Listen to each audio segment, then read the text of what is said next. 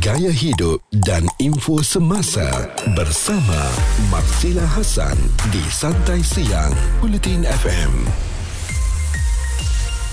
Anda pernah tak dengar penyakit hoarding disorder? Disorder.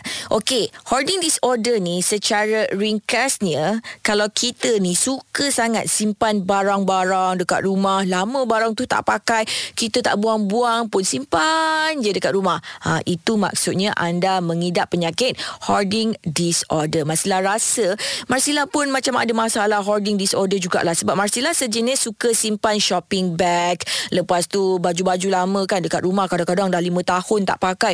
Marsila simpan je dalam almari tu. Nak buang sayang. Kalau tak buang, tak pakai pula. Ah, tapi baju dekat rumah ni makin lama makin penuh. Dah bertimbun pula baju tak pakai. Ah, lepas tu lagi satu sejenis Marsila ni. Marsila memang suka sangat simpan bekas-bekas makeup sebab Marsila nak tengok dah berapa banyak dah duit yang Marsila spend dekat makeup Marsila. Ah, contohnya bekas bedak, bekas lipstick. Walaupun dah habis, Marsila simpan dalam satu box. Ah, Marsila letak dekat tepi. Ada masanya kadang-kadang Marsila tengok tengok ada masanya Marsila biar je macam tu. Dah makan space kan dekat rumah kita? Tular di kalangan netizen bersama Marsila Hasan di Bulletin FM. Pernah tak anda mempunyai perangai, okey kita ada barang ni tapi barang tu kita tak guna, kita simpan lama sangat-sangat. Ah, dah penuh dah satu rumah dengan barang-barang kita tu. Padahal barang tu memang 10 tahun akan datang pun belum tentu lagi kita gunakan. Okey, itu sebenarnya kata orang hoarding disorder dan bila nak nak cakap tentang hoarding disorder ni. Marsala bersama dengan Aiman Amri yang merupakan aktivis kesihatan mental. Okey Aiman maybe Aiman boleh terangkan apa sebenarnya hoarding disorder ni. Betul tak macam Marsala cakap tadi tu? Hmm, betul lah. Dia penjelasan secara ringkas lah. Ha, kalau ikut daripada kita panggil kamus kesihatan mental iaitu uh-huh. DSM-5 TR ni uh, hoarding disorder ni adalah sejenis diagnosis kecerobohan mental. Okay. Di mana dia punya penjelasannya panjang cuma saya ringkaskan kepada empat poin penting lah. Uh-huh. Itu yang pertama dia ada satu attachment yang kuat kepada benda yang tak ada value. Okay. Hmm. Maknanya kalau benda tu contohlah eh kalau Marsila sendiri Marsila suka kumpul shopping bag tapi memang tak pakai tau sampai repot-repot shopping bag tu. Itu hoarding disorder ke ataupun hobi je?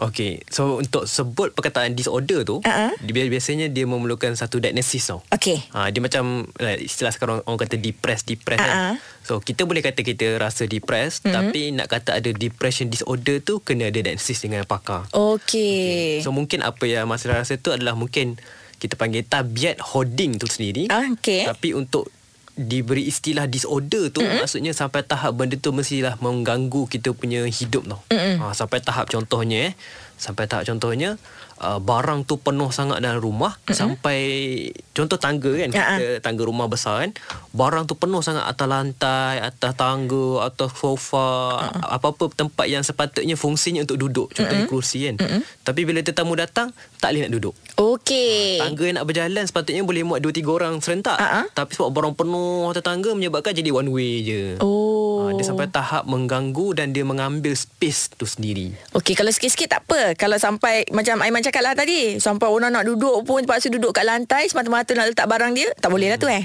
Sikit-sikit pun kadang-kadang dia boleh jadi macam permulaan tau. Okey. ha, sebab hoarding disorder ni dia ada 9 peringkat. Mm-hmm. so sikit-sikit tu mungkin level 1 level 2 baru. Mm-hmm. 10 pagi hingga 3 petang bersama Marsila Hasan di Santai Siang Bulletin FM sikit-sikit lama-lama jadi bukit. Itu kalau kita kumpul duit, kumpul harta tak apalah. Ha, tapi kalau kita kumpul barang-barang yang kita rasa tak berguna pun sebenarnya ha, itu dah menyusahkan. Dan sekarang ni Aiman Amri, aktivis kesihatan mental masih lagi bersama dengan Marsila nak cakap tentang hoarding disorder. Aiman, tadi Aiman ada cakap permulaan orang yang menghidap uh, hoarding ni kan. Uh, mula-mula kumpul barang sikit-sikit kan. Jadi secara ringkasnya kalau kita nak tahu orang tu betul-betul ni menjeru rumus ke arah hoarding ni macam mana eh? Okay, dia starting dengan kalau kita ambil level awal eh. Uh, kalau kita ambil level awal biasanya dia starting dengan bila kita suka kumpul benda yang kita tak perlu bayar. Okey. Contohnya uh, pernah tak Masila pergi mana-mana career fair mm-hmm. dapat bookmark lah. Ah, ah, ada, kan? ada. Dapat Ah, ah. kipas plastik Ah, ah, lah. pensel semua. lah. Ah, pensel. Benda tu kita tak pernah guna pun. Tak guna pun. Tak terperak Ah, ah. uh-uh. kan. Ha, itu biasanya itu permulaan lah. Okey. Ha, ataupun mungkin kita simpan resit yang 7-8 tahun yang lepas kan ataupun tisu lebih daripada pergi Starbucks kononnya balik nak lap tapi itu, itu kumpul satu tempat Betul. ha, dia permulaan dekat situ Reset tu kadang-kadang sampai hilang dia punya tulisan. Dah, dah tak ada Ah, ah. awak dah Ah, ah. kan Betul. ha, Kita dalam hati kepala, dalam kepala Oh ni sebab nanti Adalah dia nak minta kan Ah, ah. Padahal benda tu Disit tak declare pun Ah, ah. ha, So kita akan create satu alasan Ah, ah. Atau hujah Untuk membenarkan bahawa Aku kena simpan Mhm. ha, Sedangkan value tu dah tak ada dah Mhm. ha, So itu antara Permulaannya lah Dia, dia start dengan benda-benda yang free Okey. Ah. Kalau benda yang kita berbayar pula macam mak-mak, ah macam mak Marsila kan. Dulu suka tahu kumpul pinggan mangkuk ni penuh satu almari. Marsila tengok dah bertahun-tahun mak tak pakai pun. Ha, itu macam mana pula tu? Ha, tu sensitif sikit lah tu cakap kan ha, Tapi biasanya ha, Ini kita sebagai Orang kadang-kadang kita ada salah faham Ataupun kita Melihat hoarding ni pada orang tua tau, ah. orang lama.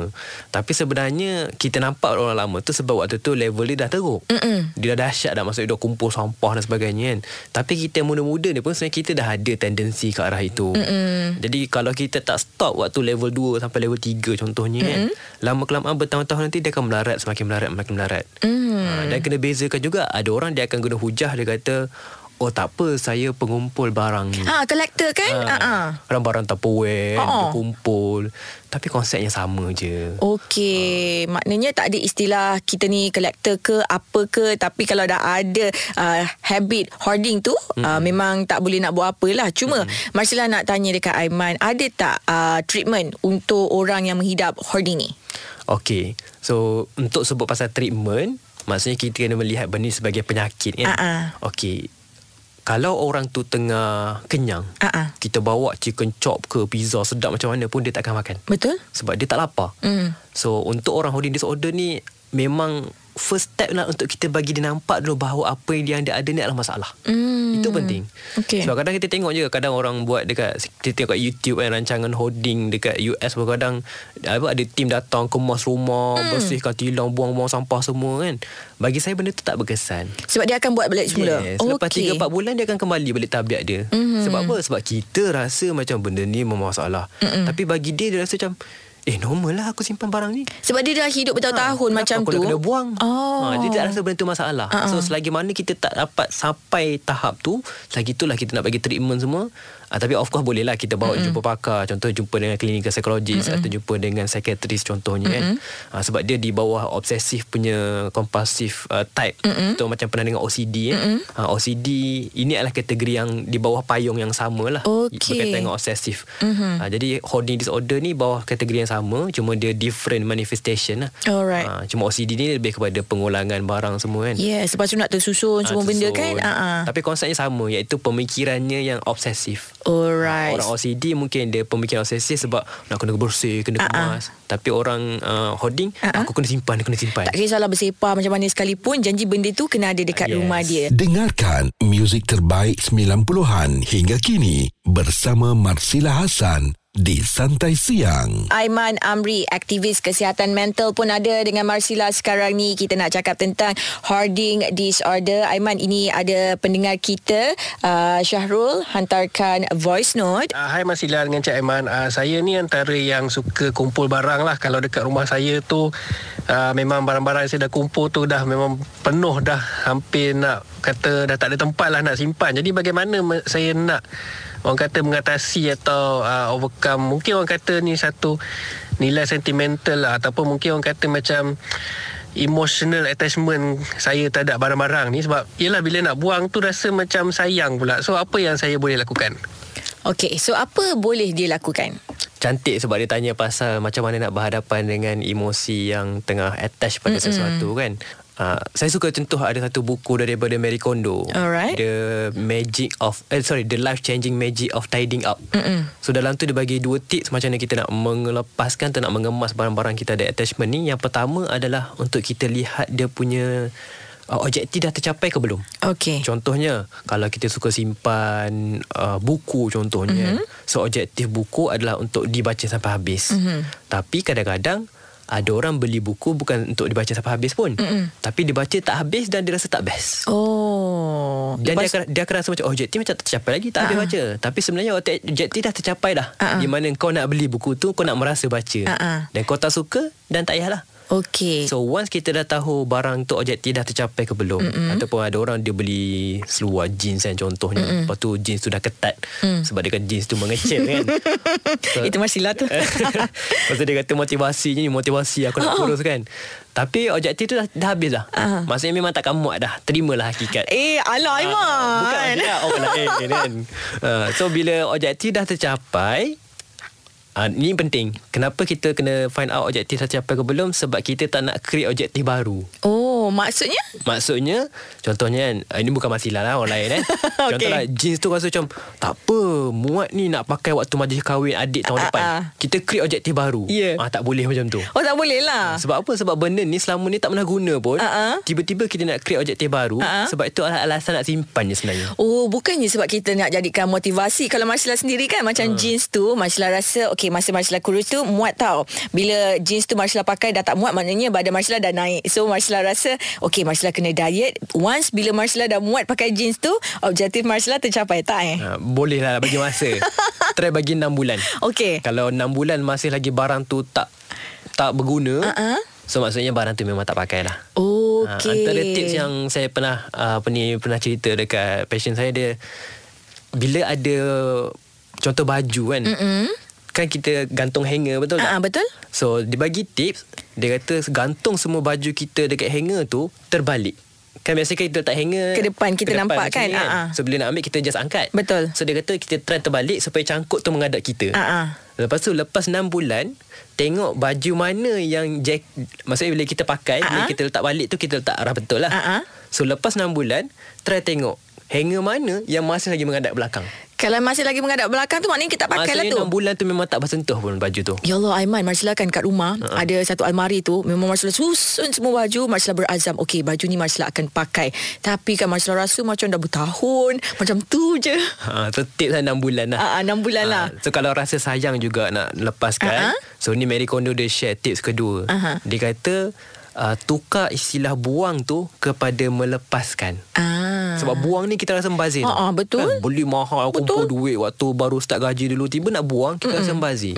So kita ubah kepada recycle, hadiahkan kepada orang, pre-love. Ah. Kan? Kadang jual RM5 je. Dapat duit juga, eh? Dapat duit juga. Hmm. So kita ubah istilah macam tu dan bila nak lepaskan tu uh, buku tu dia share lagi dia kata uh, express your gratitude. Mm-mm. Maksudnya sampaikan terima kasih. Mm-mm. Contohlah dekat tangan saya ada phone kan. Phone Mm-mm. ni dah rosak dah tak boleh pakai dah. Mm-hmm. Tapi sebab ni saya dah pakai first phone pertama beli mm-hmm. dulu. Sekarang dah phone lain dah. Tapi ni phone pertama saya beli dulu. Nak let go tu memang susah sebab ah. kenangan kan. Betul. So apa yang dia ajar dia kata express your gratitude. Mm-mm. Pegang phone tu cakap dia, "Okay, terima kasih sebab dulu awak menjadi phone pertama saya." Uh, saya hargai atas semua jasa sama masa bersama kita ah. tapi sekarang dah sampai masa untuk kita berpisah. Okey. So kita lepaskan. Melepaskan tu memang sukar kan Aiman Yes. hmm, Tapi terpaksa lah kan Ah. Kalau dah space banyak sangat Dah memang tak ada space langsung dekat rumah tu Nak tak nak kena juga Yes. Bukannya apa Takutlah nanti kita ni tiba-tiba Terpaksa dapatkan uh, rawatan Semata-mata perangai habit kita Yang suka uh, simpan-simpan barang tu Okey lepas ni ada satu lagi soalan Marsila nak tanya pada Aiman Marsila Hassan di Santai Siang setiap Isnin hingga Jumaat bermula 10 pagi di Bulletin FM. Marsila dan Aiman masih lagi kita nak cakap tentang hoarding disorder. Aiman selalunya hoarding disorder ni kita kaitkan dengan mak-mak kita kan. Diorang kan suka kalau pergi kenduri kahwin simpan door gift tu. Ha, lepas tu kalau kita buang habislah kena bebel tau. Tapi masalahnya orang tua ni Aiman. Kita nak tegur diorang, nak cakap dengan diorang. Salah cakap kan kecil hati. Ha, so untuk orang yang dah berusia ni macam mana approachnya? Okay. Uh, sebelum kita nak approach tu kan kita cuba tengok pros and cons dulu. Mm-hmm. Uh, contohnya eh uh, let's say orang tu adalah ibu baya, ibu bapa kita kan dan kita tak duduk satu rumah dengan dia. Betul. Memang, memang betul kita rasa serabut. Balik raya rasa serabut. kan. Penuh sangat rumah mak Penuh ni. sangat barang. Dan kita datang Allah apa kadang macam tadi lah, bekas simpan uh, butang baju yang dapat kenduri semua. Anak tu dah ada cucu dah contohnya kan tapi masih simpan. So kalau kita nak approach tu adakah untuk kita nak merawat nak bantu dia dapat rawatan mm-hmm. ataupun kita just kadang nak meraikan. Okey. Ha, sebab memang betul kita faham setiap penyakit kena dirawat kan setiap uh-huh. sakit perlu dipulihkan tapi berbaloi ke tak Mm-hmm. Uh, sebab contohnya umur dah tua. Mm-hmm. Uh, saya minta maaf lah saya cakapnya saya direct je. Uh, umur dah tua dan benda tu boleh kata macam membahagiakan dia lah mm-hmm. ataupun membuatkan dia rasa senang. Walaupun benda tu masalah pada kita mm-hmm. kan. Tapi benda tu membuatkan dia rasa tenang, dia rasa okey. Dan bila kita buang, kita paksa baik lepaskan sebagainya akan jadi bergaduh. Mm-hmm. So dia akan jadi isu yang lain. Mm-hmm. So kita priority mana satu? Kita nak bagi dia sembuh okey ataupun kita nak harmoni tu sendiri. Alright. So kita sebagai anak lah yang kena fikir baik-baik. Contohnya mm-hmm. kalau kita tengok dekat rumah mak tu bunga telur tu uh, tahun 2000 ada, sekarang 2023 ada lagi bunga telur tu mm-hmm. sampai berabuk-rabuk pun. Asalkan tak menyusahkan dia, dia happy tengok tu tak apa eh. Betul. Okey, mm. maknanya kita sebagai anak perlu juga mainkan peranan yang penting. Mm. Alright. So untuk yang muda-muda ni pula macam mana? Ha, yang muda-muda ni lah kena selalu declutter hidup kita. Mm-hmm. Ha, contoh declutter ni adalah setiap 6 bulan cuba buat satu gotong royong besar dekat rumah. Mm-hmm. Gotong royong ni maksudnya bukan mengemas mm-hmm. tapi melepaskan juga. Okey. Ha, sebab bila mengemas ni kadang-kadang sampah tu uh-huh. kita just kemas je. Betul, kita susun balik semula ha, je. Susun balik. Uh-huh. So bila kita nak let go tu try bahagikan kepada tiga. Uh-huh. Mana barang yang nak simpan yang memang ada guna lagi, uh-huh. mana barang yang nak lepaskan, uh-huh. nak sedekah dan mana yang KIV. Alright. Ha, yang KIV ni maksudnya macam Aku tak sure nak buang ke tak tapi nanti lepas habis. Alright. Ha, tapi KIV ni jangan banyak sangat. Kau tak habis semua KIV, KIV, KIV, KIV kan. Semua sayang kan. Semua cakap KIV dululah. Ah. Ha, dan tak. tips paling penting jangan start dengan barang-barang memory. Oh maknanya contoh lah contoh eh. Kalau ada kita punya boyfriend ke girlfriend ke bagi bunga kadang-kadang Orang simpan tau bunga tu dah kering-kering. Hmm. Ah, dengan harapan nanti macam sayang lah nak buang sebab kenangan. Hmm. Ah, itu janganlah. Jangan. Buang je lah eh. So bila kita start dengan benda kenangan Dia akan ambil masa Alright. Atau contoh macam boyfriend tadi Kita simpan gambar lama contohnya uh-uh. Ataupun dia pernah bagi apa Dia buat origami lah untuk Ui. kita kan ha, So bila kita simpan benda tu Kita nak kemas tu ambil masa lama ah. Sebab setiap kita buka barang je teringat Buka barang ni teringat So uh. bila nak habis kemas uh, oh, eh. uh, So barang-barang memory Kita simpan last sekali uh-huh. Kita start dengan barang-barang Yang biasa pakai setiap hari okay. Contoh kat dapur ke Baju ke mm-hmm. ha, Tapi barang-barang memory Kita simpan last sekali Untuk kemas nanti so, mm-hmm. dia, dia akan ambil masa lama So korang pun kalau boleh Elak-elak lah Daripada bagi barang-barang Yang kata orang tu Boleh menggamit memory lah Dengan pasangan Takut nanti pasangan tak nak buang ha, Tak pasal-pasal penuh pula rumah Aiman macam mana kat rumah? Saya saya punya kumpulan banyak kepada buku. Uh, itu uh, hoarding juga ke? Kadang-kadang ham, saya rasa lah ada kalau dalam bahasa Jepun kita panggil istilah tu sundoku. Sundoku. Sundoku ni mm-hmm. adalah uh, kemahuan suka beli buku Mm-mm. tapi tak baca-baca pun. Uh-uh. Ha, tapi azam tahun baru ni saya dah mula alhamdulillah dah mula habiskan 10 buku dah. Mm-mm. Sebab saya nak slow-slow oh, habiskan. Oh lajunya. Mm. Uh, nak habiskan 10 buku. Nak maksudnya kita nak jadikan worth it lah. Uh-uh. Kita dah beli mahal kan. Uh, dan saya pun dah asingkan mana buku-buku nak let go. Mm-mm.